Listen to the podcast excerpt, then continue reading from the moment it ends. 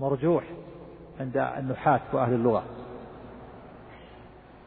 والصواب أن لن لا تقتضي النفي المؤبد بدليل تحديد الفعل بعدها في مثل قول الله تعالى فلن أبرح الأرض حتى يأذن لي أبي أو يحكم الله لي وهو خير الحاكمين. فلن أبرح الأرض حتى يأذن لي أبي. فلو كانت النفي المؤبد لما حدد الفعل بعدها. فلما حدد الفعل بعدها دل على أنها ليست للنفي المؤبد. ولهذا قال ابن مالك رحمه الله في ألفيته ومن رأى النفي بلا مؤبدا فقوله اردد وسواه فاعضدا ومن رأى النفي بلا مؤبدا فقوله اردد وسواه فاعضدا. يعني قوله ضعيف. رد هذا القول لضعفه. الجواب الثاني أن لن لا تفيد النفي المؤبد ولا تفيد دوام النفي في الآخرة حتى ولو قيدت بالتعبيد حتى ولو جاء التعبيد بعدها فهي لا تفيد دوام النفي في الآخرة. أن لن لا تفيد دوام النفي في الآخرة حتى ولو جاء حتى ولو قيدت بالتعبيد والدليل على ذلك قول الله تعالى عن اليهود ولن يتمنوه أبدا بما قدمت أيديهم والله عليم بالظالمين. فأخبر الله عن الكفار أنهم لا يتمنون الموت بسبب ما قدمت أيديهم من الكفر. ولن يتمنوه أبدا قيد قيدت لم بالتعبيد ثم أخبر الله أنهم تمنوا الموت في الآخرة. كما أخبر الله عن أهل النار أنهم قالوا ونادوا يا مالك ليقضي علينا ربك. ونادوا يا مالك ليقضي علينا ربك. هذا تمني للموت فتمنوه في الآخرة. فدل على أن لن لا تفيد دوام النفي في الآخرة حتى ولو قيدت بالتأبيد فكيف إذا لم تقيد بالتأبيد؟ الجواب الثالث أن نقول إن الآية الكريمة وهي قول الله تعالى لن تراني لموسى لن تراني ولكن انظر إلى الجبل فإن استقر مكانه فسوف تراني تدل على ثبوت الرؤية في الآخرة من وجوه متعددة. الآية تدل على ثبوت الرؤية لا على نفيها من وجوه متعددة. الوجه الأول أن موسى عليه الصلاة والسلام سأل ربه الرؤية. ولو كانت الرؤية مستحيلة وغير ممكنة لما سألها موسى عليه السلام وهو كريم الرحمن وأعلم الناس بربه في وقته فهو لا يجهل الجائز في حق الله تعالى. فلما سأل موسى دل على أن الرؤية ممكنة ليست مستحيلة لكنه في الدنيا لا لا لا يتحمل الرؤية لا يستطيع. الوجه الثاني أنه لو كانت الرؤية مستحيلة وغير ممكنة لأنكر الله على موسى سؤاله رؤيته. كما أنكر الله على نوح سؤاله نجاة ابنه. فإن نوحا عليه الصلاة والسلام لما أغرق ابنه الكافر نادى ربه. ونادى نوح ربه فقال رب إن ابني من أهلي وإن وعدك الحق وأنت أحكم الحاكمين. أنكر الله عليه. فقال قال يا نوح إنه ليس من أهلك إنه غم إنه عمل غير صالح. فلا تسألني ما ليس لك به علم. إني أعظك أن تكون من الجاهلين.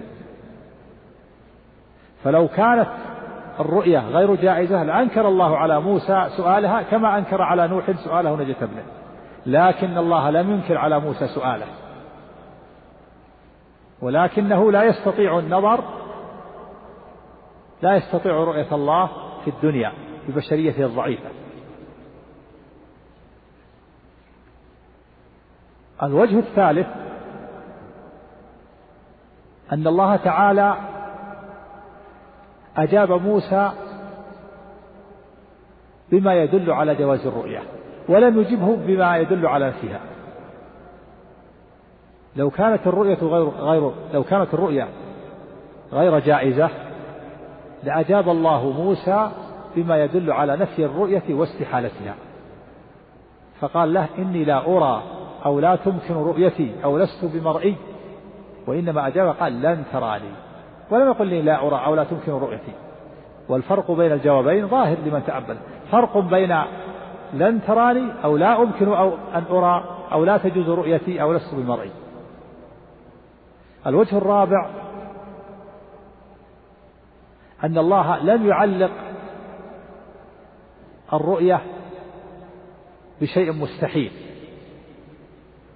كالأكل والشرب والنوم. لأن الأكل والشرب والنوم مستحيل على الله. وإنما علقه بشيء ممكن وهو استقرار الجبل. فقال الله لموسى لن تراني ولكن انظر إلى الجبل. فإن استقر مكانه فسوف تراني. والله قادر على أن يجعل الجبل مستقرا. فلم يعلقه بشيء مستحيل كالأكل والنوم والشرب وإنما علقه بشيء ممكن وهو استقرار الجبل والله قادر على أن يجعل الجبل مستقرا. الخامس أن موسى عليه الصلاة والسلام لا يستطيع رؤية الله في الدنيا ببشريته لضعف القوة البشرية عن تحمل رؤية الله تعالى. فإذا كان يوم القيامة نشأ الله المؤمنين تنشئة قوية يستطيعون بها الثبوت لرؤيته سبحانه وتعالى.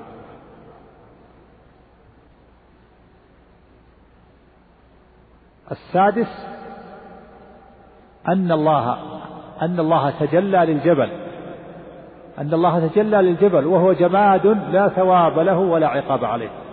فلعن يتجلى الله لرسله وأوليائه وعباده المؤمنين في دار كرامته من باب أولى.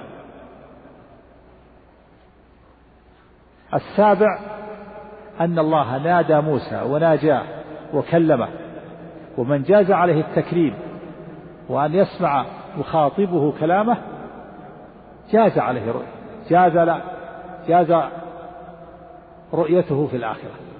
إن الله نادى موسى وناجاه وكلمه فمن جاز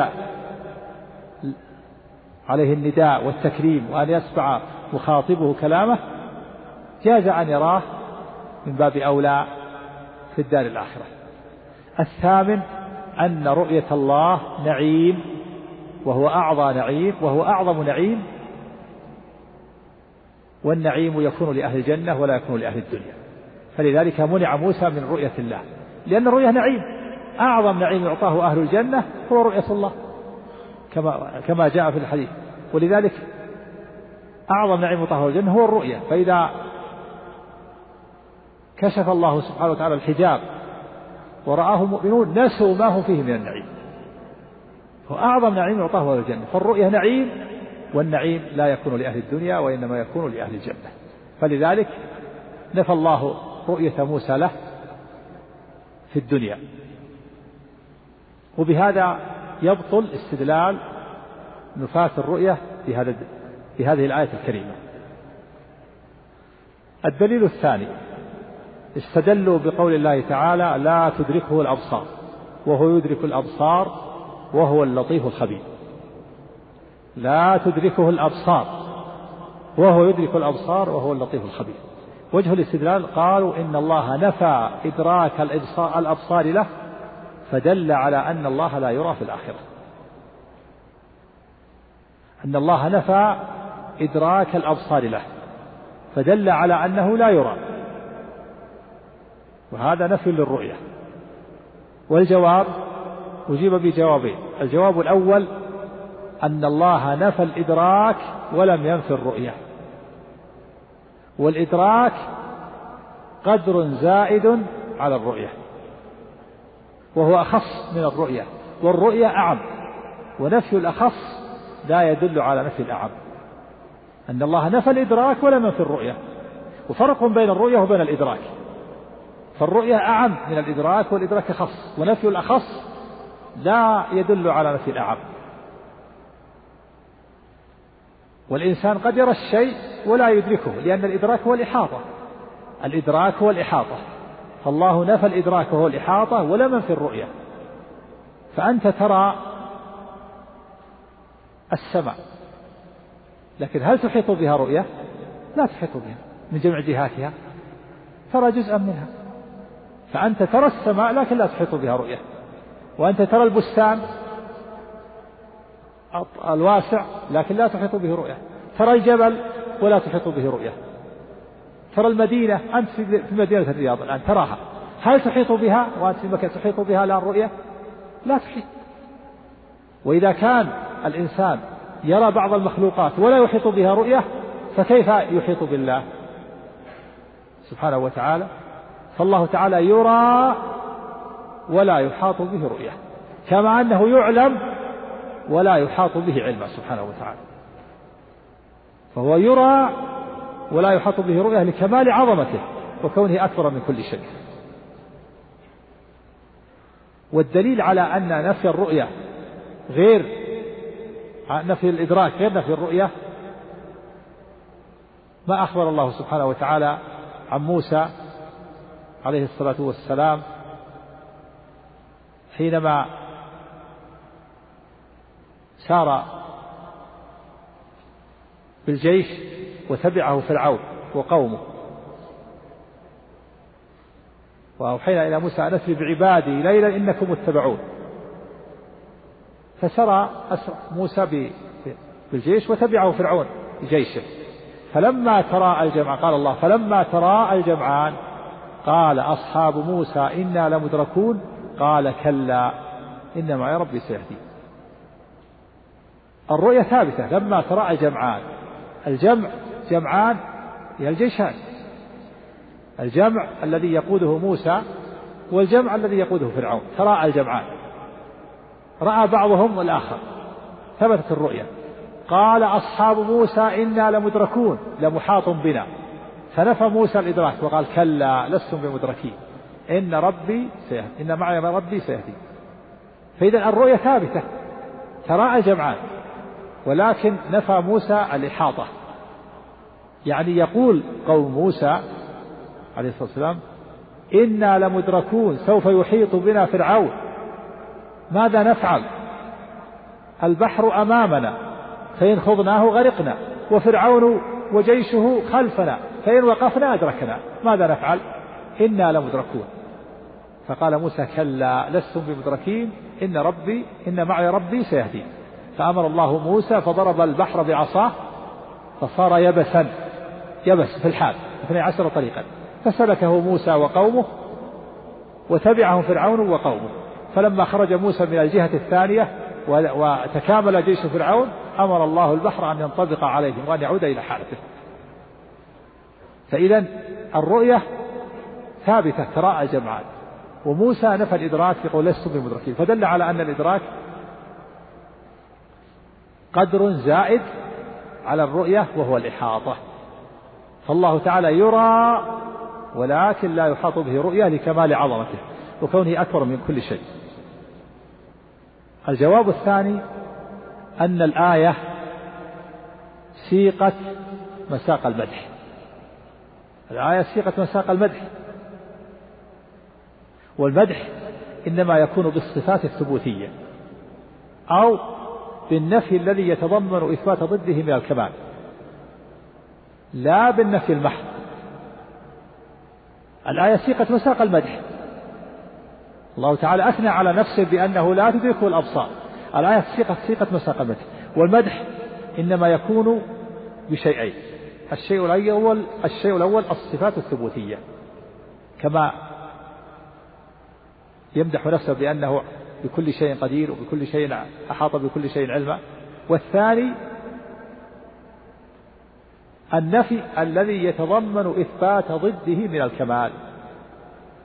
كنفي السنة والنوم لكمال قيوميته. لا تأخذه سنة ولا نوم. هذا نفي. لكن يتضمن إثبات الكمال لكمال حياته وقيوميته. لا يعجزه شيء لكمال قوته واقتداره. نفي الموت لكمال حياته. لا يظلم ربك أحدا لكمال عدله. نفي الولد والشريك والصاحبة لكمال ربوبيته. لا يعزب عنه مثقال ذرة في السماوات ولا في الأرض لكمال علمه. فكذلك هذه الآية. لا تدركه الأبصار لكمال عظمته وكونه أكبر من كل شيء. فالنفي المحض فالنفي فالكمال إنما يكون بالنفي الذي يتضمن إثبات ضده من الكمال كما في هذه الآيات أو يكون بالصفات الثبوتية. أما النفي المحض الصرف فهذا لا يكون كمالا. لأن المعدوم يوصف بالنفي الصرف المحض والمعدوم لا يمدح.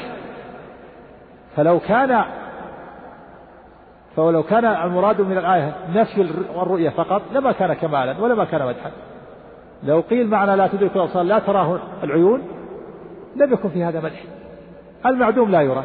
لو قال لا تدرك الأبصار لو قيل إن معنى لا تدرك الأبصار. لو كان معنى الآية كما تقولون أيها النفاة لا تدرك الأبصار لا تراه لا تراه العيون لم يكن في هذا مدح لأن المعدوم لا يرى.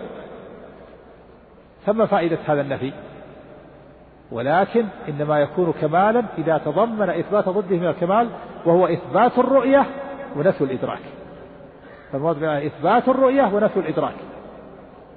لا تدرك والمعنى تراه تراه الأبصار ولكن لا تحيط به ولا تدركه لكمال عظمته وكونه أكبر من كل شيء. سبحانه وتعالى. فتبين أن الآية تدل على إثبات الرؤية ولكن المنفي هو الإدراك وهو الإحاطة. لكونه سبحانه أكبر من كل شيء وأعظم من كل شيء. الدليل الثالث استدلوا بقول الله تعالى وإذ قلتم يا موسى لن نصبر لن نؤمن لك حتى نرى الله جهرة فأخذتكم الصاعقة وأنتم تنظرون. وإذ قلتم يا موسى لن نؤمن لك حتى نرى الله جهرة فأخذتكم الصاعقة وأنتم تنظرون. وقال سبحانه يسألك أهل الكتاب أن تنزل عليهم كتابا من السماء فقد سألوا موسى أكبر من ذلك فقالوا أرنا الله جهرة فأخذتهم الصاعقة بظلمهم. وقال سبحانه وقال الذين لا يرجون لقاءنا لولا أنزل علينا الملائكة أو نرى ربنا لقد استكبروا في أنفسهم وعتوا عتوا كبيرا. قالوا وجه الدلالة من هذه الآيات أن الله تعالى أنكر على من سأل رؤيته وذمه أنكر على هؤلاء حينما سألوا رؤية الله وذمهم وعاقبهم بالصاعقة والصيحة بالصاعقة لظلمهم فدل على أن الله لا يرى في الآخرة. لو كان الله يرى لما أنكر الله على هؤلاء الذين طلبوا رؤية الله وذمهم وعابهم وعاقبهم بالصاعقة. وإذ قلتم يا موسى لن نؤمن لك حتى نرى الله جارة فأخذتهم الصاعقة وأنتم تنظرون. يسألك أهل الكتاب أن تنزل عليهم.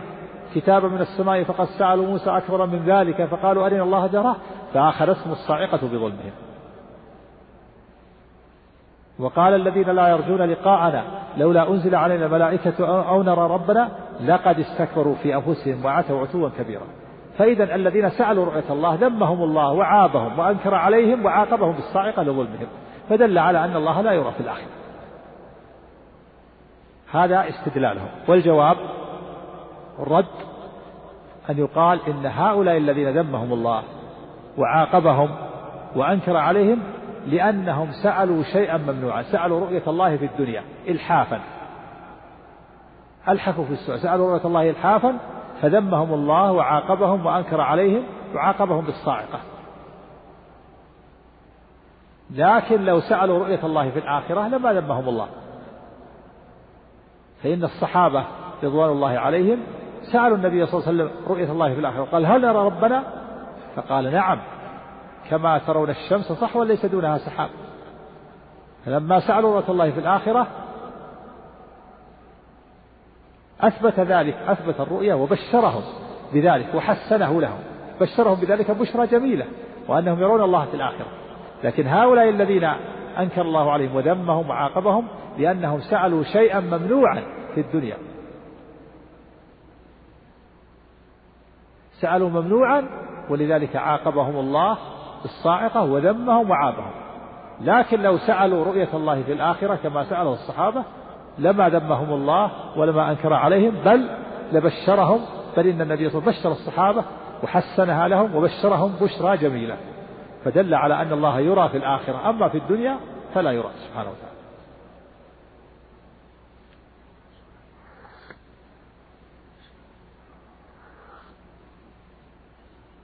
وبهذا يبطل استدلال هؤلاء النفاة بأن الله لا يرى في الآخرة. هذه أمثلة. ننتقل بعد هذا إلى رؤية الله في الدنيا. حكم رؤية الله في الدنيا. هل رؤية الله في الدنيا ممكنة أو غير ممكنة؟ وهل هي واقعة أو غير واقعة؟ تحرير محل النزاع. أولا اتفقت جميع الطوائف على أن الله يرى في المنام. يرى في المنام كما نقل ذلك شيخ الإسلام تيمية أن جميع الطوائف اتفقوا على أن الله يرى في النوم إلا الجهمية فإنهم أنكروا ذلك لشدة إنكارهم لرؤية الله. فمن شدة إنكارهم لرؤية الله أنكروا رؤيته في المنام. لكن رؤيته في المنام جائزة عند جميع الطوائف. ولا يلزم من ذلك أن يكون ما يراه الإنسان يعني هو وأن يرى الله سبحانه وتعالى على صفته التي هو عليها. بل إن رؤية الإنسان لله في المنام على حسب اعتقاده.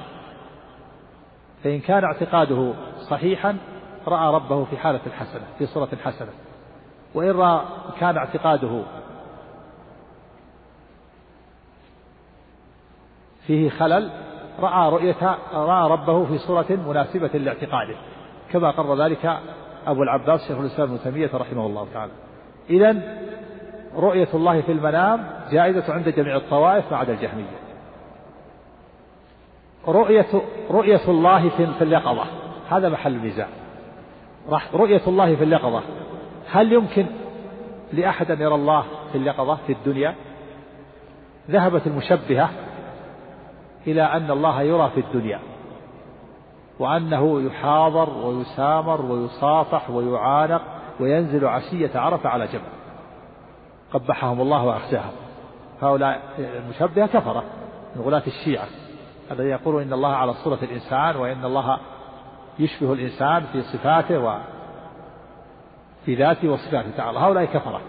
أثبتوا أن الله يرى في الدنيا. قبحهم الله. كذلك بعض الصوفية قالوا يمكن أن يكون الله في الخضرة. إذا رأيت خضرة شيء أخضر قالوا لا ندري لعل ربنا يكون في هذه في هذه الخضرة. قبحهم الله. أما ما عدا المشبهة فأجمعت الأمة على أن الله تعالى لا يراه أحد في الدنيا. أجمعت الأمة سوى المشبهة على أن الله لا يراه أحد في الدنيا ولم يختلفوا في ذلك إلا في نبينا محمد صلى الله عليه وسلم. فاختلفوا في رؤيته لربه ليلة المعراج. هل رأى ربه أو لم يرى ربه؟ و و واتفقوا على أن النبي صلى الله عليه وسلم لم يرى ربه في الأرض. هذا بالإجماع. اتفقوا على أن النبي صلى الله عليه وسلم يرى ربه في الأرض. واتفقوا على أن النبي صلى الله عليه وسلم رأى ربه بعين قلبه. لا بعين رأسه. هذا محل اتفاق. والمراد بالرؤية بعين القلب العلم الزائد على العلم العادي. والخلاف بين العلماء في رؤية النبي صلى الله عليه وسلم لرأي لربه ليلة المعراج خاصة. هل رآها أو لم يره فإذا أجمعت الأمة سوى المشبهة على أن الله لا يراه أحد في الدنيا غير النبي صلى الله عليه وسلم وأجمعوا على أن النبي صلى الله عليه وسلم لم يرى ربه في الأرض وأجمعوا على أن النبي صلى الله عليه وسلم رأى ربه بعين قلبه واختلفوا في رؤية النبي صلى الله عليه صلى الله عليه وسلم لربه بعين رأسه ليلة المعراج في السماء هل رآه أو لم يره على ثلاثة أقوال. القول الأول أن النبي صلى الله عليه صلى الله عليه وسلم رأى ربه بعين رأسه ليلة المعراج خاصة. القول الثاني أن النبي صلى الله عليه وسلم لم ير ربه ليلة المعراج بعين رأسه وإنما رآه بعين قلبه. القول الثالث التوقف في المسألة.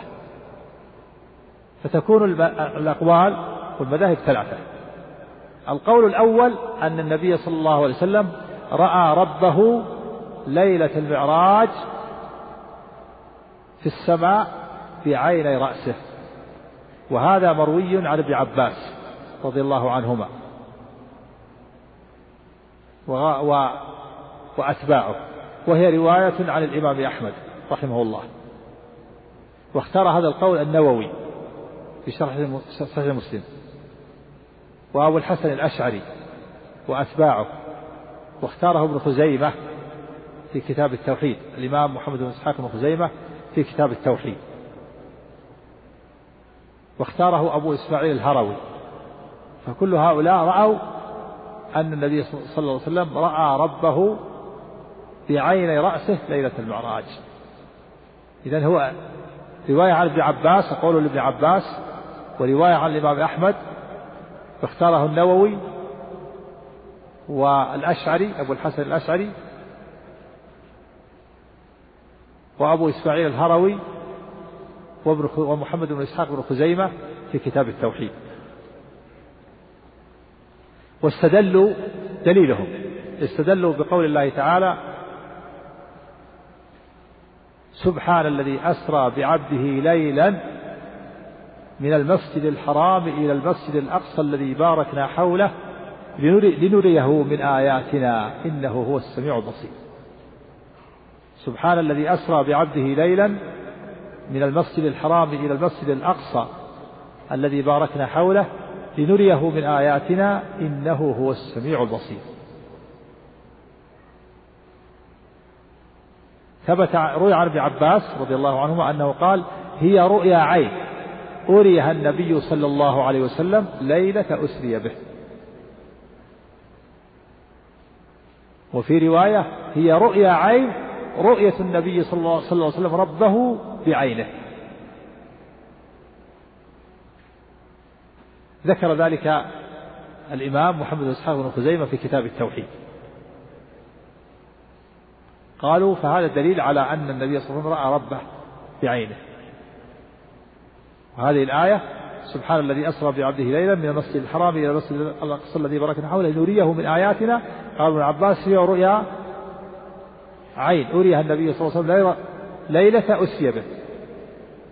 وفي رواية رؤيا عين رؤية النبي صلى الله عليه وسلم ربه بعينه.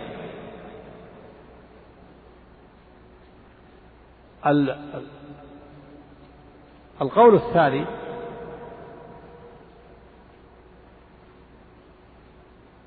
أن النبي صلى الله عليه وسلم لم ير ربه بعين رأسه. ليلة المعراج وإنما رآه بعين قلبه. وهذا مروي عن عن عائشة رضي الله عنها فإنها قالت لمسروق لما سألها هل رأى محمد صلى الله عليه وسلم ربه؟ فقالت لقد قف شعري مما قلت. ثم قالت من حدثك أن محمدا رأى ربه فقد كذب. وفي رواية أنها قالت من قال إن محمدا رأى ربه فقد أعظم على الله الفرية. وهذا مروي أيضا عن عن ابن مسعود وعن أبي هريرة واختلف فيه وعن جماعة من الصحابة والتابعين. وهو قول كثير من الفقهاء والمحدثين والمتكلمين بل هو قول جمهور العلماء. وهو الصواب كما سيأتي. واستدل واستدلوا على أن النبي صلى الله عليه وسلم لم يرى ربه بعين بأدلة. الدليل الأول قول الله تعالى وما كان لبشر أن يكلمه الله إلا وحيا أو من وراء حجاب أو يرسل رسولا فيوحي بإذنه ما يشاء. إنه علي حكيم. فالآية فيها بيان أنواع الوحي وأن الله تعالى إذا كلم الرسول فإما أن يكون وحي أو من وراء حجاب أو يرسل رسوله. إما أن يكون وحيا يلقى في روعه أو يكون من وراء حجاب كما كلم الله موسى من وراء حجاب وكما كلم محمد صلى الله عليه وسلم من وراء حجاب أو يرسل رسولا فيوحي بإذنه ما يشاء. فقوله قول الله تعالى في الآية وما كان لبشر يدخل في ذلك محمد صلى الله عليه وسلم فهو بشر. ما كان لبشر أن يكلمه الله إلا وحيا أو من وراء حجاب. فمحمد بشر كلمه الله من وراء حجاب. هو محجوب عن رؤية الله لكن كلمه الله بدون واسطة. سمع كلام الله. وفرض الله عليه الصلوات خمسين صلاة في اليوم والليلة ثم خففت ثم خففها الله إلى خمس صلوات كلمه الله من دون واسطة لكن من وراء حجاب. لم يره. نص الآية. وما كان لبشر أن يكلمه الله إلا وحيا أو من وراء حجاب. أو يرسل رسول. والله فالله كلم محمد صلى الله عليه وسلم ليلة المعراج من وراء حجاب. لم يكشف الحجاب حتى يراه وإنما كلمه من وراء حجاب. نص الآية. الدليل الثاني ما ثبت في صحيح مسلم. عن أبي ذر رضي الله عنه. أنه سأل النبي صلى الله عليه وسلم فقال هل رأيت ربك؟ فقال عليه الصلاة والسلام نور أنا أراه. نور أنا أراه. أن اسم استفهام بمعنى كيف؟ والمعنى نور كيف أراه؟ المعنى أن الحجاب أن النور حجاب يمنعني من رؤية الله. نور أنا أراه. يعني الحجاب النور حجاب بيني وبينه يمنعني من رؤيته. فكيف أراه؟ هل رأيت ربك؟ قال نور أنا أراه. وفي رواية وفي لفظ رأيت نورا وهو الحجاب.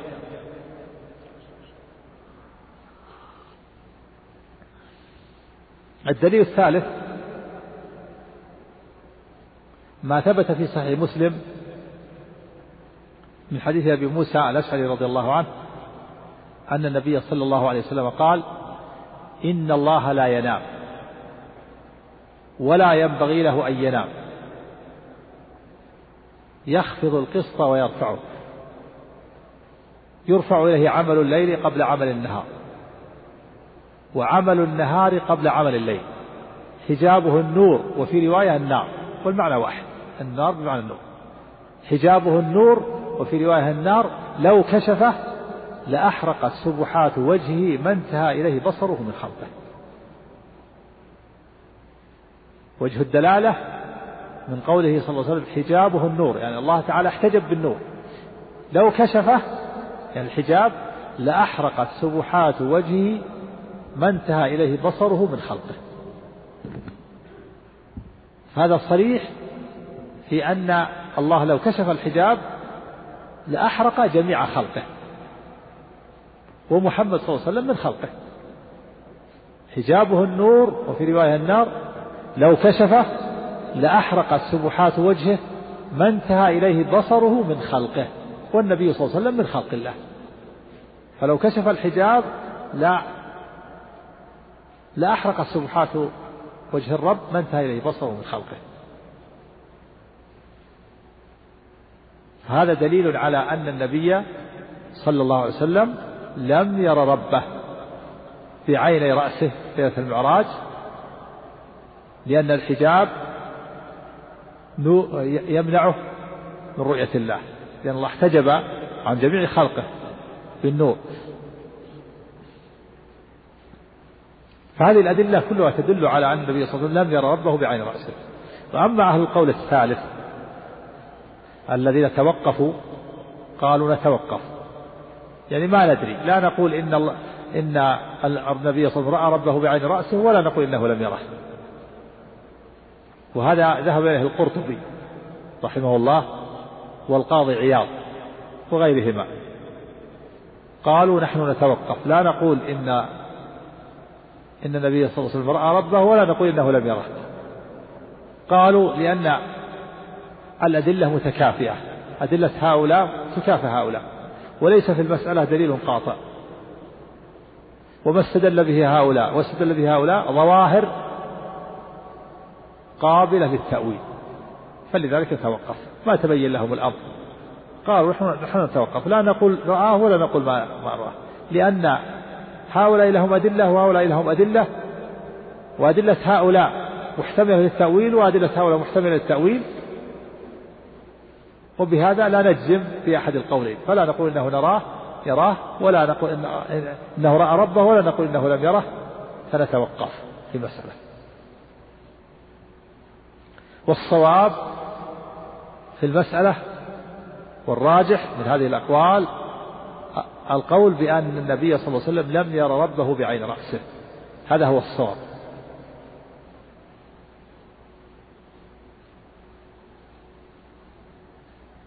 لأن الأدلة التي استدلوا بها صريحة واضحة.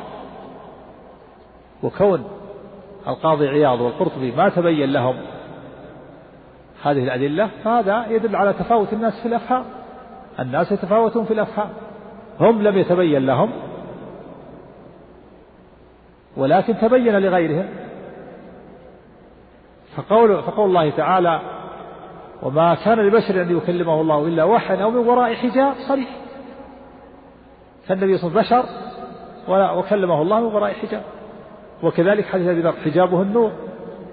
وفي النار حديث أبي موسى. حديث أبي ذر رأيت نورا صريحة دلة صريحة في أن النبي صلى الله عليه وسلم محجوب عن ربه بالنور وأن الله احتجب عن جميع خلقه ومنهم محمد صلى الله عليه وسلم.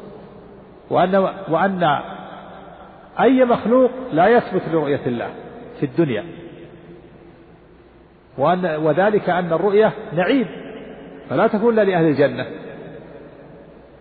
فلا تكون للأنبياء ولا لغيرهم فلا يمكن أحد أن يرى الله في الدنيا لأولا لأنه لا يستطيع أن يثبت لرؤية الله.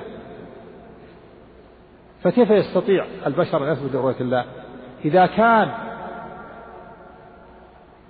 الإنسان لا يستطيع أن يثبت لرؤية الشمس وهي مخلوقة هل تستطيع أن تثبت لرؤية الشمس؟ تحدق بالشمس بعينك تنعمي تعمى. لو حدقت بالشمس ذهب بصر عينك. ما تستطيع أن ترى الشمس. وهي مخلوقة. فكيف يستطيع البشر أن يرى الله؟ بل إن البشر لا يستطيعون أن يروا الملك على صورة التي خلق عليها. ولهذا لما اقترح المشركون أن يكون الرسول من الملائكة أخبر الله أن هذا لا يكون. وقال سبحانه وتعالى وقالوا لولا أنزل عليه ملك ولو أنزلنا ملكا لقضي الأمر يعني لماتوا. ولو جعلناه ملكا لجعلناه رجلا. حتى يمكن مقاربته والأخذ عنه. فإذا كان الناس البشر لا يستطيعون أن يروا الملك على صورة التي خلق عليها فكيف يستطيعون أن يروا الله؟ والنبي صلى الله عليه وسلم ثبته الله حينما رأى جبريل في أول البعثة على صورة التي خلق عليها ثبته الله. وجاء يرجف فؤاده إلى زوجه وقال خشيت على نفسي. فإذا كان البشر لا يستطيعون أن يروا الملك وهو مخلوق فلا يستطيعون أن يروا الله. إذا كان الإنسان لا يستطيع أن يرى الشمس وهي مخلوقة ويحدق بها شدة شعاعها فكيف يستطيع أن يرى الله؟ لا يستطيع الناس أن يروا الله في الدنيا ولا يستطيع أحد لا الرسل ولا غيرهم ولا نبينا محمد صلى الله عليه وسلم. هذا هو الصواب. ولأن الأدلة صريحة. ولأنه ولأنه لا يوجد شيء من الأحاديث المعروفة أن النبي صلى الله عليه وسلم رأى ربه بعين رأسه. ليس هناك شيء. من النصوص يدل على أن النبي صلى الله عليه وسلم رأى ربه بعينه وأنه رأى ربه بعينه ليلة المعراج. ولم يقله أحد من الصحابة. بل إن الأحاديث تدل على نفي الرؤية وأن النبي صلى الله عليه وسلم لم ير ربه. أما ما استدل به القائلون بأن أن النبي أن بأن الله النبي صلى الله عليه وسلم رأى ربه وهو قول الله تعالى سبحان الذي أسرى بعبده ليلا من المسجد الحرام إلى المسجد الأقصى الذي باركنا حوله لنريه من آياتنا. فالمراد رؤيا الآيات. ليس المراد رؤية الله نريه من آياتنا رؤيا الآيات. وذلك أن النبي صلى الله عليه وسلم لما رأى الآيات لما أسري به وعرج به ورأى الآيات أخبر الناس.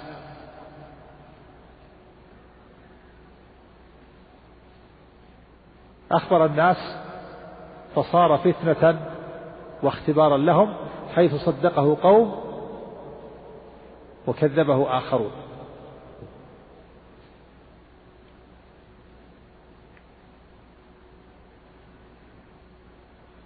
فإذا المراد بالرؤيا في قوله لنريه من آياتنا الآيات.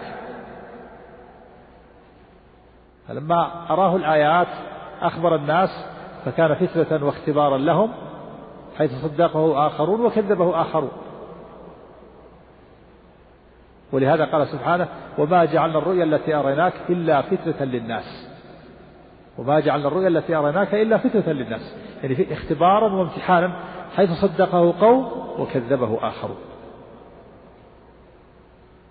ومن الأدلة على أن النبي صلى الله عليه وسلم لم يرى ربه ليلة المعراج بعين رأسه قول الله تعالى وما جعلنا الرؤيا التي أريناك إلا فتنة للناس وقوله أفتمارونه على ما يرى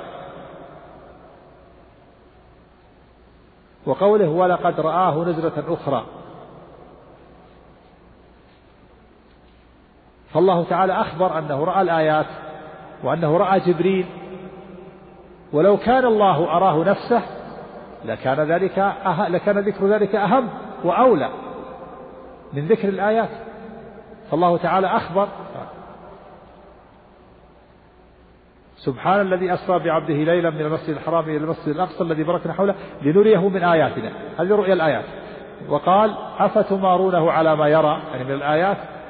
وجبريل وقال ولقد رآه يعني جبريل نزلة أخرى. فلما نوه الله عن رؤيته للآيات ورؤيته لجبريل دل على أنه لم يرى لم يريه نفسه. ولو كان الله أراه نفسه لنوه عن ذلك. لكن رؤية الله أعظم وأعظم وأعلى وأشرف وأجل من ذكر الآيات وذكر جبريل. فلما لم يذكر الله أنه أرى أنه رأى ربه وأن الله أراه نفسه وإنما ذكر رؤيا الآيات ورؤيا جبريل دل على أن النبي صلى الله عليه وسلم لم ير ربه. ولو رأى ربه لذكره الله وبينه لأن لأن ذكر ذلك أعظم وأهم وأشرف. فكيف ينوه الله عن عن رؤيته صلى الله عليه وسلم للآيات وعن رؤيته لجبريل ولا ينوه عن رؤيته له سبحانه وتعالى؟ فدل على أن النبي صلى الله عليه وسلم لم ير ربه بعين رأسه وإنما رآه بعين قلبه. أما ما روي عن ابن عباس وما روي عن الإمام أحمد رحمه الله فإن الروايات التي رويت عن ابن عباس بعضها مطلق مطلقة وبعضها مقيدة. فإن روي عن ابن عباس أنه قال رآه وفي رواية أنه قال رآه بفؤاده فيحمل المطلق على المقيد. فالروايات عن ابن عباس بعضها مطلق وبعضها مقيد. بعضها فيه أنه رآه النبي وسلم. وبعضها قال رآه بفؤاده. فيحمل المطلق على المقيد. فالرواية التي رآه التي فيها أنه رآه تحمل على أن على رؤية الفؤاد وأنه رآه بقلبه. وكذلك ما روي عن الإمام أحمد رحمه الله. فإنه تارة يطلق الرواية وتارة يقيدها. ويروى عن الإمام أحمد أنه قال رآه وتارة يقول رآه بفؤاده. فيحمل المطلق على المقيد.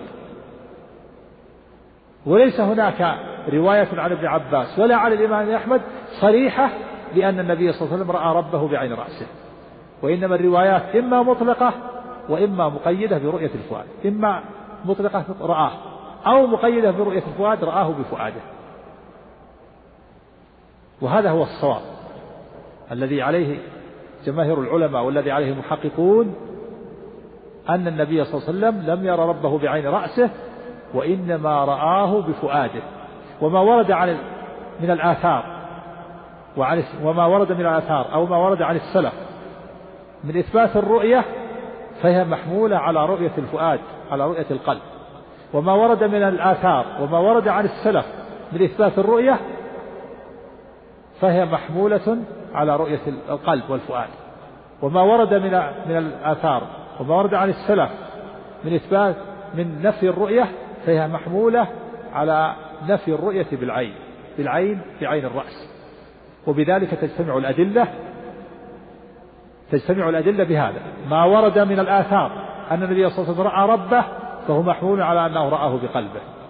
وما ورد من الآثار على أن النبي صلى الله عليه وسلم لم يرى ربه فهي محمولة على نفي رؤيته بعين رأسه.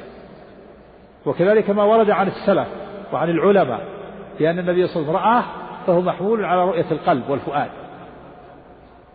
وما ورد عن السلف ما ورد عن الصحابة وعن السلف والعلماء والأئمة بأنه لم يره بأن النبي صلى الله عليه وسلم لم يرى ربه فهي محمولة على أنه لم يرى ربه بعين رأسه. وبذلك تجتمع الأدلة والآثار ولا تختلف كما بين ذلك أهل التحقيق أهل العلم من أهل التحقيق كشيخ الإسلام ابن تيمية رحمه الله. وهذا هو التحقيق في المسألة. أن النبي صلى الله عليه وسلم لم يرى ربه بعين رأسه وإنما رآه بعين قلبه. والرؤى بعين القلب يعني العلم العلم الزائد على العلم العادي. وما جاء عن الإمام أحمد أو عن ابن عباس أو غيره من السلف أو من الآثار من إثبات الرؤية فهي محولة على رؤية الفؤاد. وما جاء عن ابن عباس أو عن الإمام أحمد أو عن السلف أو عن الآثار من نفي الرؤية فهي محمولة على نفي رؤيته بعين رأسه. وبهذا تجتمع الأدلة ولا تختلف. والله الموفق للصواب. وبهذا نأتي إلى ونكتفي بهذا القدر. وأسأل الله تعالى لي ولكم العلم النافع والعمل الصالح. وصلى الله وسلم وبارك على عبده ورسوله نبينا محمد وعلى آله وأصحابه والتابعين. بسم الله الرحمن الرحيم. الحمد لله وصلى الله وسلم على نبينا محمد. صلى الله إليكم هل هناك دليل صحيح صريح في أن الله تعالى له عينين اثنتين؟ لأن حديث الدجال ليس بصريح. نعم. ثبت أن له أكثر من قدم؟ نعم. حديث الدجال صريح.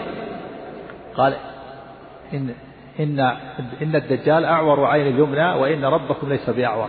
استدل به أهل العلم على إثبات العينين لله وأن لله وأن لله عينان سليمتان.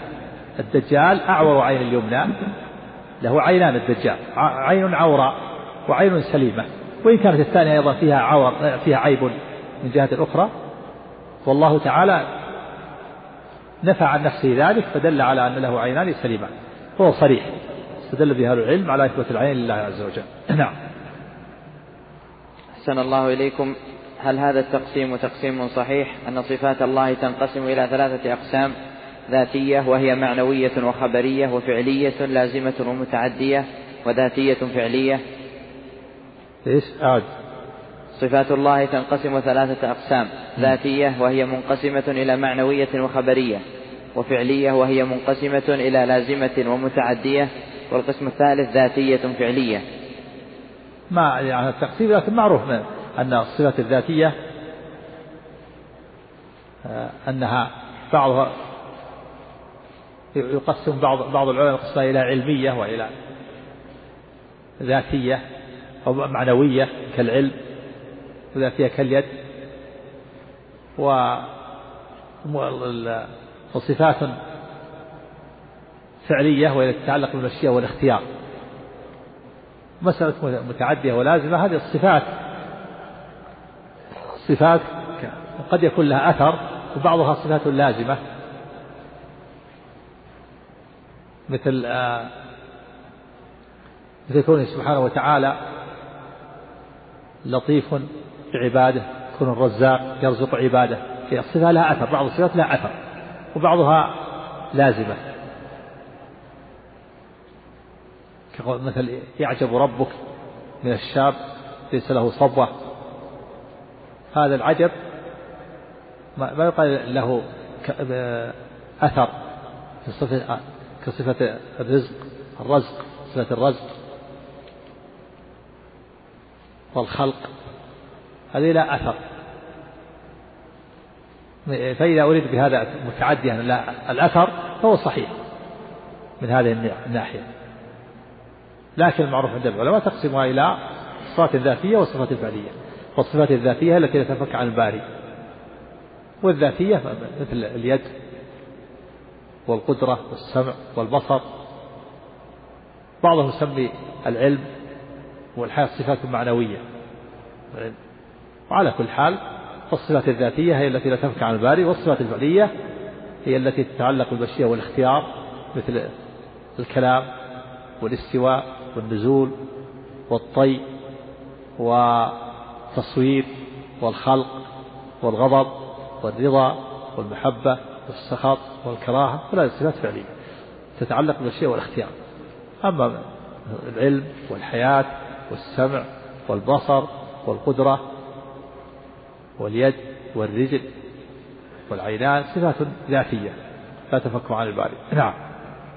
أحسن الله إليكم. هل هناك صفة قديمة النوع حادثة الآحاد غير صفة الكلام؟ نعم. خلق الخلق التصوير كلها كل الصفات الفعلية هكذا. قديمة النوع حادثة الآحاد الخلق والتصوير والبسط إلى آخر الصفات الفعلية. نعم. أحسن الله إليكم. هل يجوز أن يشهد لأحد بالجنة ممن لم يشهد له القرآن والسنة؟ بل ثناء الناس عليه كما شهد أبو ثور للإمام أحمد بالجنة. هذه المسألة خلافية بين أهل العلم ذكرها العلماء. ذكر شارح الطحاوية فيها ثلاثة أقوال لأهل العلم. القول الأول أنه لا يشهد إلا للأنبياء فقط وهذا ذهب إليه أوزاعي. والقول الثاني أنه يشهد للأنبياء ولمن شهدت له النصوص كالعشرة المبشرين بالجنة والحسن والحسين وسيد شباب أهل الجنة وعكاشة بن محصن وجماعة. والقول الثالث أنه يشهد لهؤلاء ولمن شهد له عدلان. لمن شهد له عدلان بالخير. ويستدلون بحديث أنه النبي صلى الله عليه وسلم كان جالسا فمر بجنازة فأثنوا عليها خيرا فقال النبي صلى الله عليه وسلم وجبت. ثم مر بجنازة أخرى فأثنوا عليها شرا فقال النبي صلى الله عليه وسلم وجبت. فسأل عمر النبي ما وجبت؟ قال هذا أثنتم عليه خيرا وجبت له الجنة وهذا أثنتم عليه شرا وجبت له النار. أنتم شهداء الله في الأرض. أخرجه في الصحيح. وفي الحديث الآخر يوشك أن تعلموا أهل الجنة من أهل النار. قالوا بما يا رسول الله؟ قال بالثناء الحسن والثناء السيء. قالوا من شهد له اثنان بالخير عدلان يشهد له بالجنة. فإذا أنطقهم الله أنطق الله الناس بالثناء عليه وأثنوا عليه وهم عدول دل على أنهم من أهل الجنة. ولهذا شهد أبو ثور للإمام أحمد بالجنة وهذا قول. والصواب القول الثاني. الصواب أنه لا يشهد بالجنة إلا للأنبياء ولمن شهد له النصوص. وأن هذا خاص بالصحابة الذين زكاهم النبي صلى الله عليه وسلم. ولي أولا لي أولا لأن لأنه لو شهد لكل أحد بالجنة لا لما كان هناك فائدة من الذين شهد لهم النبي صلى الله عليه وسلم بالجنة. لأنه ما يمكن في الغالب أحد إلا نجد نجد اثنين يشهدان له بالخير. فيكون كل ما كل شخص يمكن أن يشهد له بالجنة. ولا يكون هناك فارق بينه وبين من شهدت له النصوص. ولأن الناس غير معصومين. هم غير معصومين. وليس لهم إلا الظاهر. فالصواب أنه لا يشهد بالجنة إلا للأنبياء ولمن شهد له النصوص. هذا الذي عليهم محققون. نعم. أحسن الله إليكم. قلتم أن حكم التكفير يدرأ عمن وقع فيه بشبهة حصلت له. وعلى هذا فالرافضة الذين يجعلون عليا إلها ما قالوه إلا بشبهة. والنصارى الذين زعموا أنهم صلبوا عيسى ما قالوه إلا بشبهة حصلت لهم. فكيف الجواب عن ذلك؟ لا هذا هذا الكفار من الأصل من الأساس. هؤلاء ليسوا مسلمين.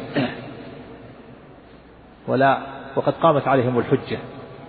ولا يشترط لهم الحجة. قد قال لأن بلغتهم الدعوة. قال الله تعالى وما كنا معذبين حتى نبعث رسولا وقد بعث الرسول. وقال أوحي إلي هذا القرآن لأنذركم به ومن بلغ. فاليهود والنصارى والكفار قد بلغتهم الدعوة. إنما الكلام في المسلم الذي تكلم المؤمن الذي معه أصل الإيمان وأصل الإسلام ثم تكلم بكلام له فيه شبهة. أما هؤلاء فقد قامت عليهم الحجة ببعثة, ببعثة الرسل وبنزول القرآن. نعم. أحسن الله إليكم. يقول تعالى ليس كمثله شيء وهو السميع البصير. يستدل بعضهم بهذه الآية على أن الله لا يوصف بكلمة شيء فكيف يرد عليهم. وهل هي أي كلمة شيء تطلق على المعدوم والموجود أم على الموجود فقط؟ كلمة شيء هذه من الأشياء المشتركة لأنها لم تقيد بشيء. فالذي يقول إن الله لا يسمى شيئا هذا جهمي. ليس شيئا هذا جهمي لأنه لا يثبت شيئا. كما قال الإمام أحمد في الرد على الزنادقة قال الجهمية أنتم, أنتم, أنتم لا تثبتون شيئا لأنه قالوا إن الله لا يشبه المخلوق بوجه من الوجوه. فأرادوا أنه لا يشبه حتى مجرد اسم الشيء. فالذي يقول إن الله لا يسمى شيئا هذا جهمي لا يثبت شيئا. من الجهمية. كلمة شيء إذا قطع عن الإضافة والتخصيص صار مشترك. لفظ شيء لفظ موجود وجود. لفظ علم مشترك بين علم الخالق وعلم المخلوق. لفظ سمع لفظ بصر. لكن إذا إذا جاء التقييد علم الخالق علم المخلوق هنا تخصص. زال الاشتراك. أما لفظ الشيء لفظ موجود هذا مشترك. فالذي ينكر هذا معناه ما أثبت وجودا لله. نعم. أحسن الله إليكم. ما هي السبحات في قوله صلى الله عليه وسلم؟ لأحرقت سبحات وجهه. الله أعلم. النووي يقول أنوار سبحات وجه أنوار بصره أو وجماله والله أعلم. النووي ذكر هذا لكن النووي رحمه الله لا يعتمد على قوله في مثل هذا. لأنه ليس عنده تحقيق في مسألة الصفات والعقائد. نعم. أحسن الله إليكم في حديث أبي موسى الأشعري رضي الله عنه. ما معنى قوله صلى الله عليه وسلم ما انتهى إليه بصره وهل يدل على أن لبصر الله نهاية؟ نعم. والمعنى أن الله أنه لو كشفه لأحرق جميع المخلوقات. هذا المعنى. لأن من انتهى بصره من خلقه من بيانية ليست تبعيضية. وليس المعنى أن هناك شيء من خلق الله لا ينتهي بصر الله. المراد البيان. المراد أن بصر الله ينتهي جميع خلقه. والمعنى يحرق جميع خلقه. نعم. أحسن الله إليكم. ذكرتم أن الله لا يرى في الدنيا لأسباب وذكرتم سببا واحدا أنه لا يستطيع أحد أن يثبت لرؤيته. فما هو الباقي؟ الباقي؟ الباقي الأدلة كان سمعت الأدلة أرجع الأدلة كلها.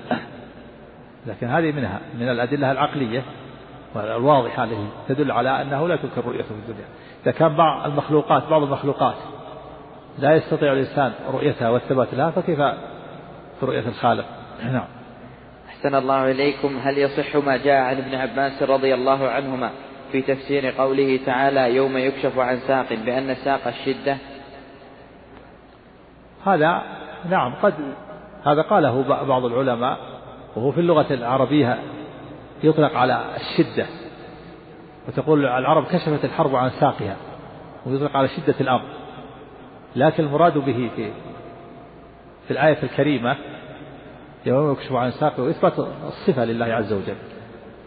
ويدل على هذا الحديث ما في البخاري يكشف عن ساقه والضمير يعود إلى الله.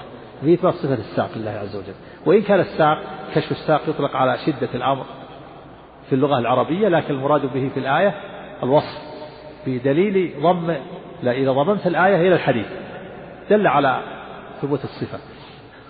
لأن صفة الساق ثابتة في الحديث يكشف عن ساقه أما الآية فليس فيها فليس فيها إضافة الضمير إلى الله. فقال يوم يكشف عن ساق. لكن إذا ضممت الآية الحديث دل على ثبوت الصفة. وأن المراد صفة الساق لله عز وجل. وهو علامة جعلها الله علامة بينه وبين المؤمنين. إذا كشف عن ساقه عرفه سبحانه فسجدوا له. ولهذا قال يوم يكشف عن ساق فيدعون إلى السجود فلا يستوون في الحديث دل الحديث على هذا. وأن الله تعالى يتجلى لهم. في صورة غير الصورة التي يعرفون ثم يتجلى في الصورة التي يعرفون فيسجدون له. فكشف الساق يطلق على شدة الأمر ولكن المراد به في الآية إذا ضممتها إلى الحديث صفة الساق للرب عز وجل. نعم. أحسن الله إليكم إذا كانت الجنة في السماء والنار في الأرض فكيف الجمع بين هذا وقوله تعالى يوم يقول المنافقون والمنافقات للذين آمنوا الآية؟ أليس هناك معارضة؟ هذا النور الذي يعطونه وهم يمشون. يعطى المؤمنون نور والمنافقون نور. لأن المنافقين كانوا مع المؤمنين في الدنيا يصلون ويصومون ويجاهدون. فكانوا معهم في الدنيا في الآخرة. كانوا المنافقين ظنوا أن نفاقهم سينفعهم حتى في الآخرة. فصاروا مع المؤمنين. فالكفار كلهم سقطوا في النار وبقيت هذه الأمة فيها منافقوها.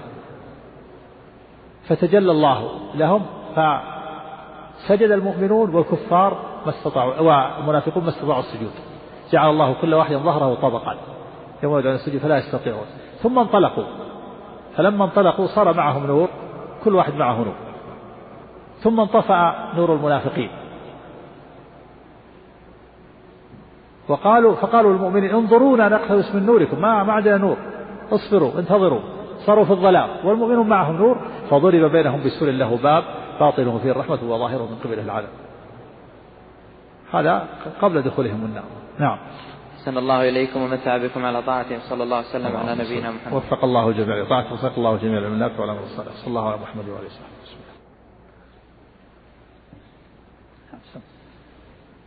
بسم الله الرحمن الرحيم. الحمد لله رب العالمين والصلاة والسلام على أشرف الأنبياء والمرسلين.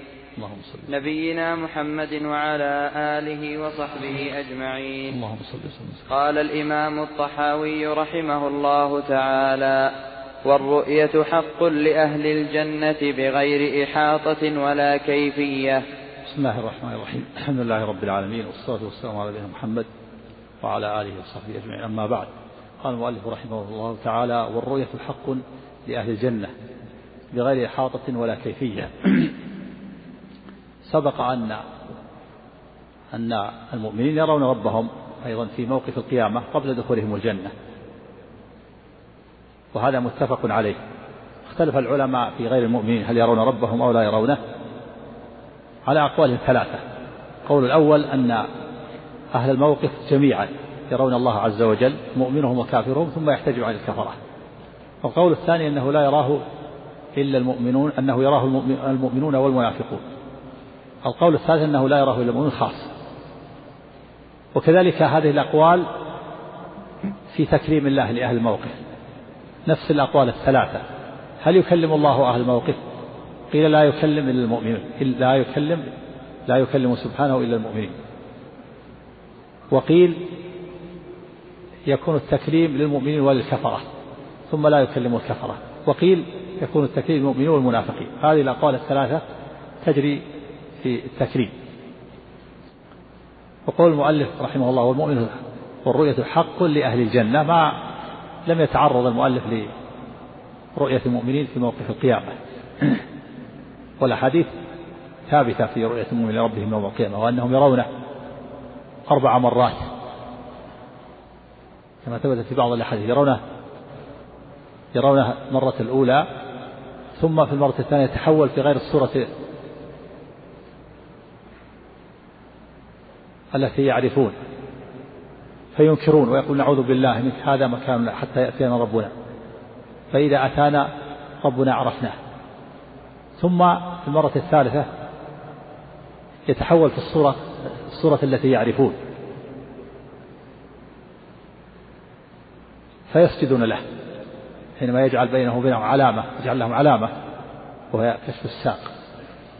فيسجدون له فإذا رفعوا رؤوسهم تحول رأوه في الصورة التي تحول في الصورة التي رأوه في أول مرة. فيرونه أربع مرات سبحانه وتعالى في موقف القيامة. المؤمنون يرونه فيما قبل دخول الجنة. وأما بعد دخولهم الجنة فكذلك الأحاديث متواترة في هذا. كما سبق. و ورؤية الله سبحانه وتعالى الخلاصة في مبحث الرؤية أن أن رؤية الله سبحانه وتعالى بالأبصار جائزة عقلا في الدنيا والآخرة. أن رؤية الله تعالى بالأبصار جائزة عقلا في الدنيا والآخرة لأن كل موجود يجوز أن يرى. ومن الأدلة على جوازها عقلا سؤال موسى ربه أن ينظر إليه قال ربي أريني أنظر إليك. وموسى لا يجهل الجائز في حق الله تعالى. وأما شرعا فهي جائزة وواقعة في الآخرة وممتنعة في الدنيا. رؤية الله تعالى بالأبصار جائزة عقلا في الدنيا والآخرة. وأما شرعا فهي جائزة وواقعة في الآخرة وممتنعة في الدنيا. ومن أصرح الأدلة على ذلك ما ثبت في صحيح مسلم ورواه ابن خزيمة أيضا في في كتاب التوحيد عن النبي صلى الله عليه وسلم أنه قال واعلموا أنكم لن تروا ربكم حتى تموتوا. والأحاديث في رؤية المؤمن لربهم متواترة. كما سبق. رواها من الصحابة نحو ثلاثين صحابيا. وقول المؤلف رحمه الله بغير إحاطة ولا كيفية. يعني أن الله سبحانه وتعالى يرى ولكن لا يحاط به رؤية لكمال عظمته وكونه أعظم من كل شيء وأكبر من كل شيء. كما قال سبحانه لا تدركه الأبصار. فهو يرى ولا يحاط به رؤية لكمال عظمته وكونه أعظم من كل شيء. وإذا كانت بعض المخلوقات ترى ولا يحاط بها رؤية فكيف بالخالق؟ الخالق أولى وأولى ألا يحاط به. فأنت ترى البستان ولا تحيط به رؤية. وترى الجبل ولا تحيط به رؤية.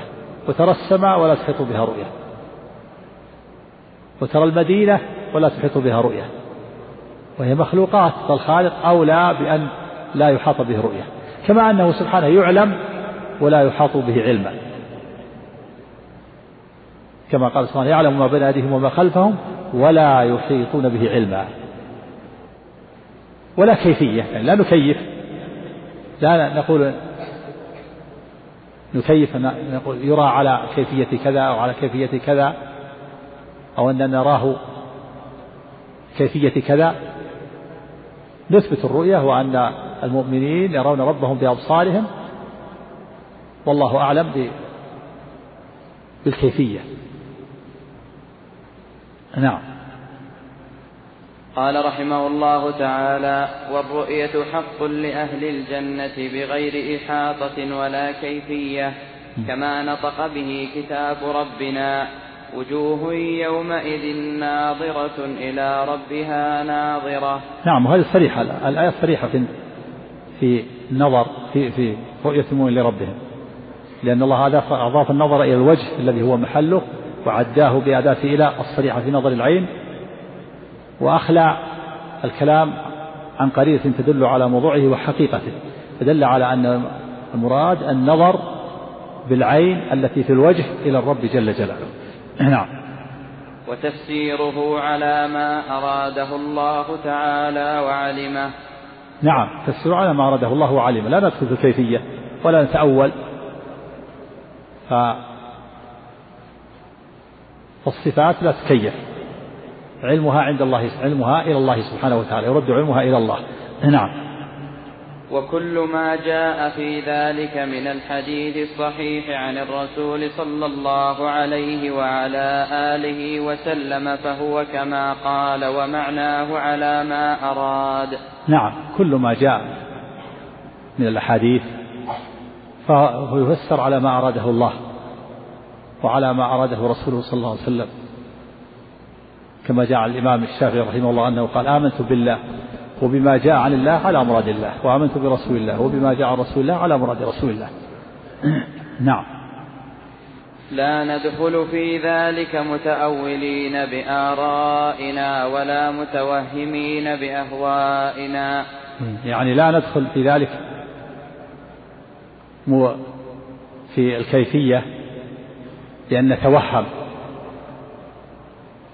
بأهوائنا نتوهم بظنوننا وأهوائنا كما توهمت المعتزلة.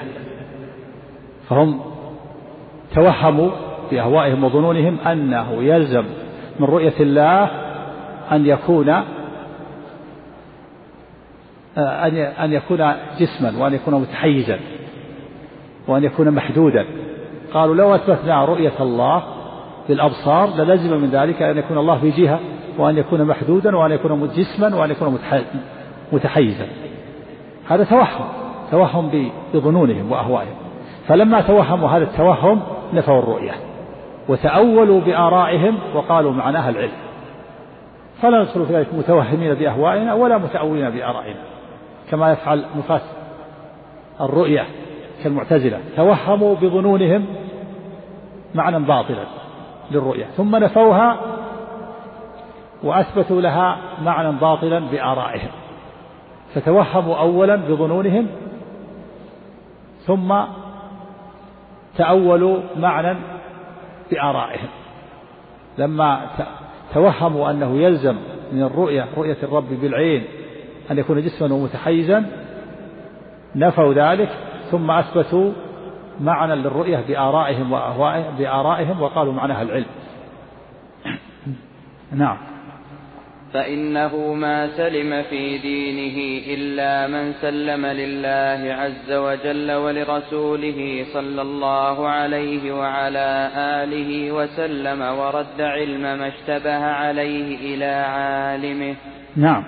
ما سلم في دينه إلا من من سلم لله عز وجل.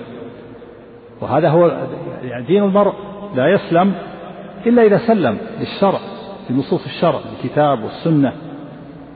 فالواجب كمال التسليم لله ولرسوله صلى الله عليه وسلم ورد علم ما اشتبه إلى عالمه. فيسلم المسلم لنصوص الوحيين الكتاب والسنة. ولا يعترض عليهما ولا يعترض عليهم بالشكوك والشبه والتأويلات الفاسدة. كأن يقول مثلا العقل يشهد بضد ما دل عليه النقل والعقل أصل النقل فإذا عرضه قدمنا العقل وهذا من أبطل الباطل. فلا فالواجب التسليم لله ولرسوله صلى الله عليه وسلم والتسليم لنصوص الوحيين وأن يرد المسلم علم ما اشتبه عليه إلى عالمه. ويسلم لنصوص الوحيين الكتاب والسنة. ولا يعترض عليهم بشكوك ولا شبه ولا يقول العقل يشهد بضد النقل والعقل أصل النقل. هذا فإذا عارض قدمنا العقل. هذا هو هذا هو الاعتراض. هذا اعتراض وعدم تسليم. الواجب التسليم والخضوع لنصوص الكتاب والسنة والقبول. نعم. قال رحمه الله ولا تثبت قدم الإسلام إلا على ظهر التسليم والاستسلام. نعم لا يثبت قدم الإسلام إلا على التسليم على ظهر التسليم والاستسلام. يعني لا يثبت إسلام من لم يسلم لنصوص الوحيين وينقد إليها ولا يعترض عليها ولا يعارضها برأيه ومعقوله وقياسه كما قال الإمام محمد بن شهاب الزهري فيما رواه البخاري عنه من الله الرسالة ومن الرسول البلاغ وعلينا التسليم. وهذا كلام جامع نافع. ولا نجاة للعبد إلا بتوحيد بتوحيد الله بتوحيد الله عز وجل وتوحيد متابعة الرسول.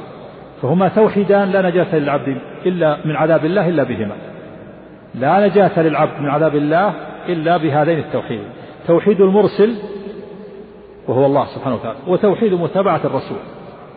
فنوحد المرسل وهو الله سبحانه وتعالى بالعبادة والخضوع والذل والإنابة والتوكل. ونوحد الرسول صلى الله عليه وسلم بالتحاكم إليه. فلا نتحاكم إلى غيره ولا نرضى بحكم غيره بل ننقاد لأمره. عليه الصلاة والسلام ونتلقى خبره بالقبول والتصديق دون أن نعارضه بخيال باطل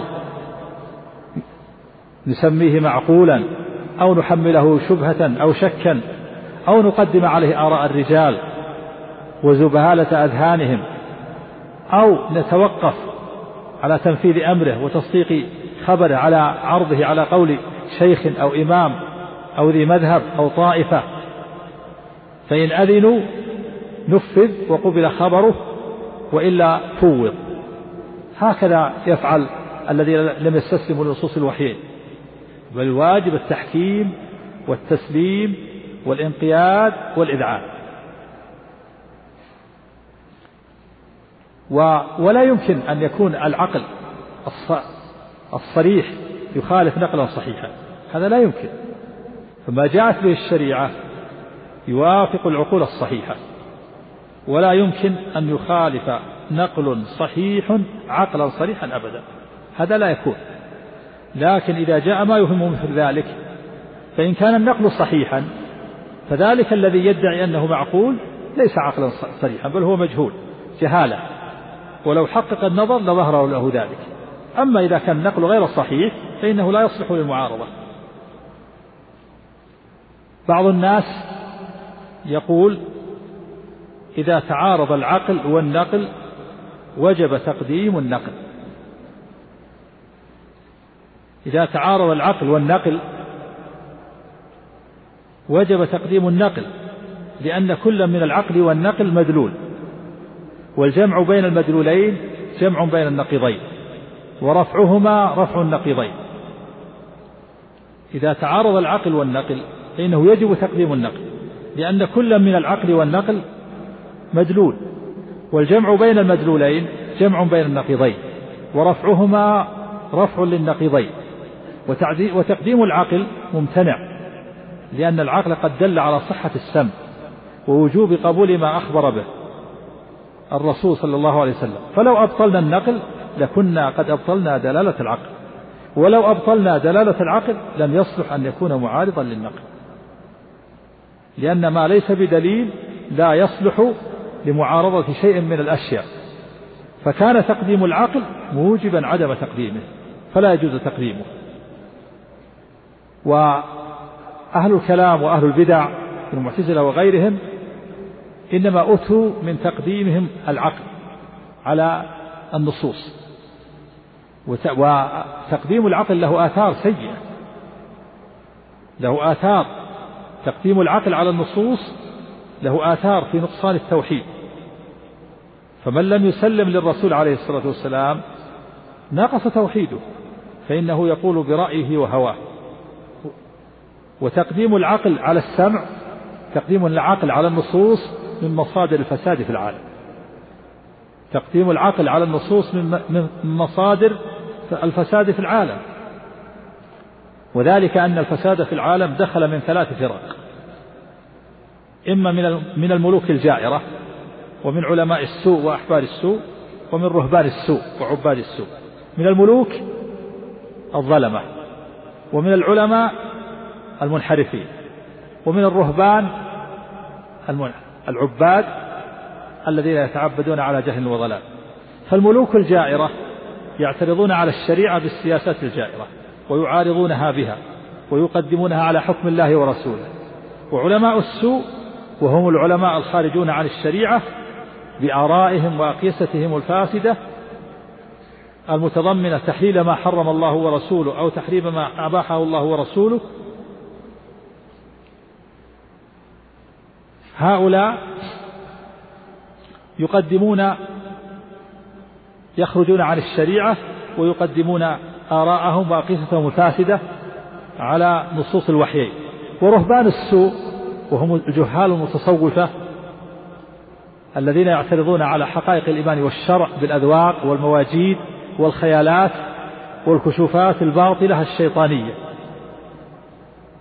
فالملوك الجورة الجائرون يقولون إذا تعارضت السياسة والشرع قدمنا السياسة. وعلماء السوء يقولون إذا تعارض العقل والنقل قدمنا العقل. ورهبان السوء عباد السوء إذا تعارض يقولون إذا تعارض الذوق الذوق والكشف وظاهر الشرع قدمنا الذوق والكشف.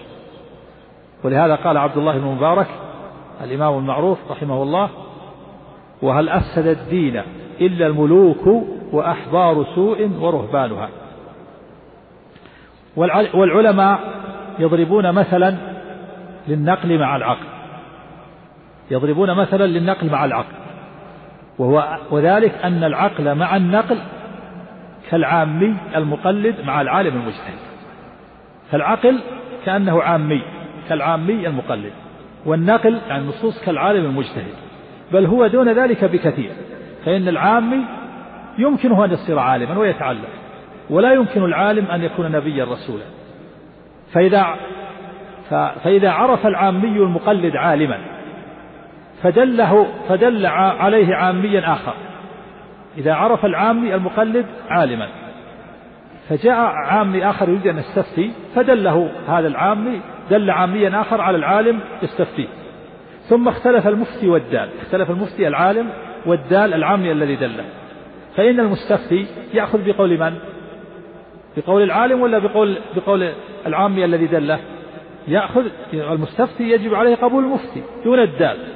فلو قال الدال العامي الدال الصواب معي دون المفتي لأني أنا الأصل في علمك بأنه مفتي. فإذا قدمت قوله على قولي قدحت في الأصل الذي به عرفت أنه مفتي. فلزم القدح في فرعه فيقول له المستفتي أنت لما شهدت له بأنه مفت ودللت عليه شهدت له بوجوب تقليده دونك. فموافقتي لك في هذا العلم المعين لا تستلزم موافقتك في كل مسألة وخطأك فيما خالفت فيه المفتي الذي هو أعلم منك لا يستلزم خطأك في علمك بأنه مفت. هذا مع علمه أن ذلك المفتي قد يخطئ والعقل يعلم أن الرسول صلى الله عليه وسلم معصوم في خبره عن الله تعالى. لا يجوز عليه الخطأ فيجب عليه التسليم له والانقياد لأمره.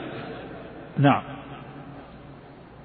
قال رحمه الله تعالى فمن رام علم ما حضر عنه علمه ولم يقنع بالتسليم فهمه حجبه, مر حجبه مرامه عن خالص التوحيد وصاف المعرفة وصحيح الإيمان. فمن رام علم ما حضر عنه علمه ولم يقنع بالتسليم فهمه حجبه مرامه عن خالص التوحيد وصاف المعرفة وصحيح الإيمان. المعنى من رام يعني من أراد وقصد أن يعلم علما محظورا عليه ممنوعا منه شرعا. كان يريد أن يعلم الكيفية كيفية الصفات. يعلم يريد أن يعلم حقائق الآخرة. هذا ممنوع. فإذا من رام علم هذا العلم المحظور من رام علم ما حضر عليه ومنع منه من رام علم ما حضر عليه علمه حجبه مرامه عن صحيح الاعتقاد وصاف المعرفة وصحيح الإيمان. فمن من رام يعني قصد وأراد أن يصل إلى العلم الذي منع منه شرعا كعلم الكيفية الصفات وعلم حقائق الآخرة ولم يقنع بالتسليم فهمه. ما قنع بالتسليم للنصوص حجبه مرامه. يعني هذا القصد السيء حجبه عن صاف المعرفة وصحيح الاعتقاد وصحة الإيمان. فصار في إيمانه خلل وفي تحقيقه للتوحيد ضعف ونقص. وفي إيمانه دخل لأنه طلب شيئا ممنوعا منه. فالواجب على الإنسان ألا يطلب شيئا ممنوعا منه. أنت منعت من علم الكيفية. ما تستطيع أن تصل إلى علم كيفية كيفية اتصاف الرب بالصفات. ممنوع من أن تطلب علم كيفية الذات ذات الرب. ممنوع ما تعلم حقائق الآخرة. فإذا طلبت هذا الشيء ولم تقنع بالتسليم فإن طلبك هذا يحجبك عن المعرفة الصحيحة ويحجبك عن تحقيق التوحيد ويحجبك عن صحة الإيمان بل يكون في إيمانك دخل.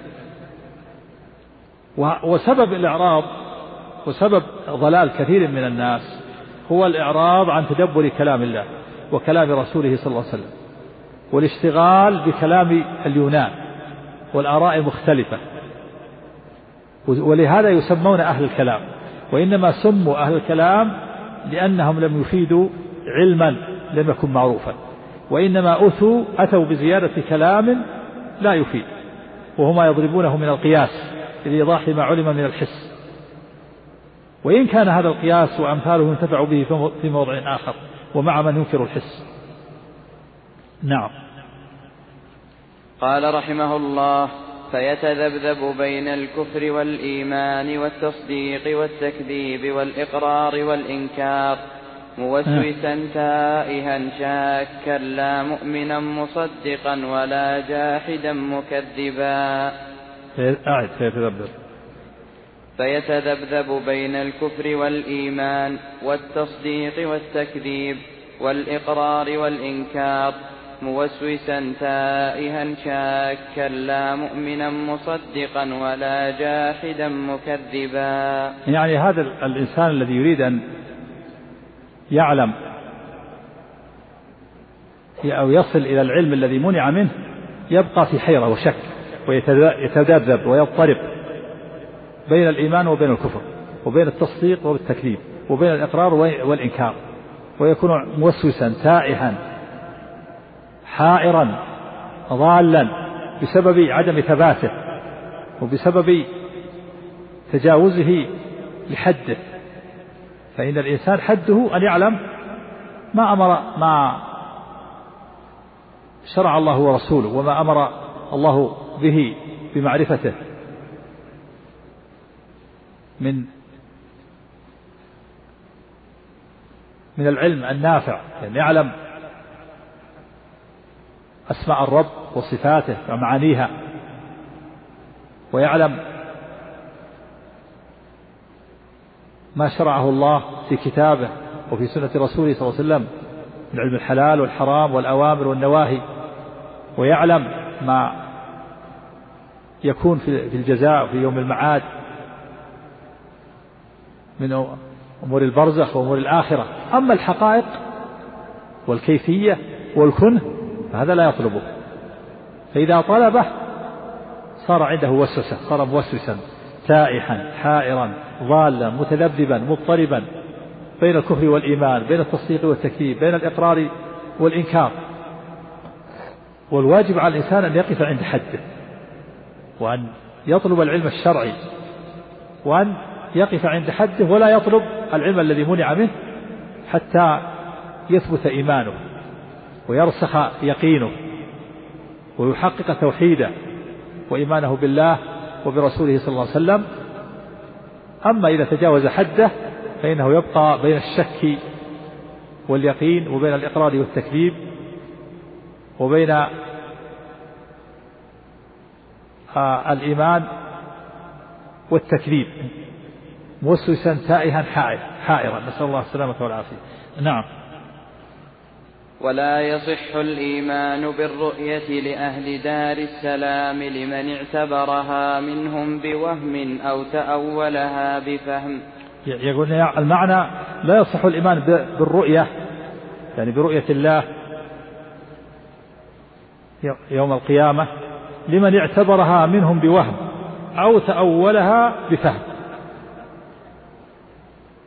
والمعنى أنه أن من تأو من توهم الرؤية توهم, توهم أنها تشبه رؤية المخلوقين أو أن الله يشبه أحدا من خلقه ويماثل أحدا من خلقه فتوهم أن الله يرى على صفة كذا هذا توهم توهم بظنه لأنه بعد هذا التوهم إن أثبت ما توهمه من الوصف كان مشبها وإن نفى الرؤية من أصلها لأجل هذا التوهم صار جاحدا معطلا. فلا يصح الإيمان بالرؤية لمن توهمها بوهم. يعني توهم ظن أن رؤية الله تشبه أن أن الله يرى على صفة يماثل أحدا من خلقه.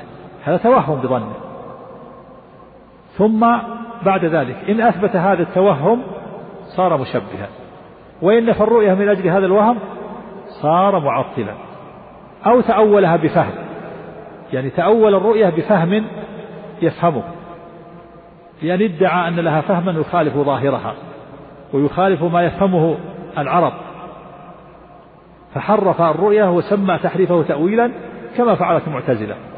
تأولوا الرؤية بالعلم تأولوها بفهم. أولا توهموا بظنونهم وأهوائهم أنه يلزم من إثبات رؤية الله في الآخرة أن يكون الله شبيها بالمخلوقين وأن يكون جسما وأن يكون متحيزا وأن يكون محدودا. توهموا هذا التوهم. ثم نفوا هذا التوهم وتأولوا الرؤية بفهم خاطئ بفهم منحرف. وقالوا إن معنى الرؤية العلم. فهم توهموا أولا ثم تأولوا وحرفوا ثانيا. فلا يصح الرؤية بالإيمان لمن اعتبرها بوهم بمن توهم أنه يلزم من الرؤية كذا وكذا وأن يكون الله يشابه المخلوقين. ثم يتأولها بفهم وي وي ويقول إن معنى الرؤية العلم وهذا ليس تأويلا صحيحا وإنما هو تحريف سماه أهله تأويلا. نعم. ومن أبى إلا التحريف أدلة الرؤية وسمى هذا التحريف تأويلا كما يفعل المعتزلة فإنهم يفتحون بابا للملاحدة الباطنية. فتحوا باب للباطنية فأول نصوص المعاد والجنة والنار والحساب. فقالوا إن الجنة إن المعاد هذا خيال ليس صحيحا والجنة والنار خيال. فلما قال لهم المعتزلة وأهل الكلام هذا نصوص المعاد ثابتة نصوص الجنة والنار صحيحة. ثابتة بالأدلة القطعية ومعناها واضح. قال لهم القرامطة الباطنية أنتم أولتم نصوص الرؤية ونصوص الصفات وهي ثابتة ومعناها ثابت. فما الذي يبيح لكم أن تتأولوا نصوص الصفات ويمنعنا من تأويل نصوص المعاد والجنة والنار؟ ففتحوا باب للملاحدة تأول نصوص المعاد والجنة والنار والحساب. وهذا هو الذي أفسد الدنيا والدين. وهكذا فعلت اليهود والنصارى في نصوص التوراة والإنجيل. وقد حذر الله أن نفعل مثلهم وأبى المبطلون إلا سلوك سبيلهم. نعم.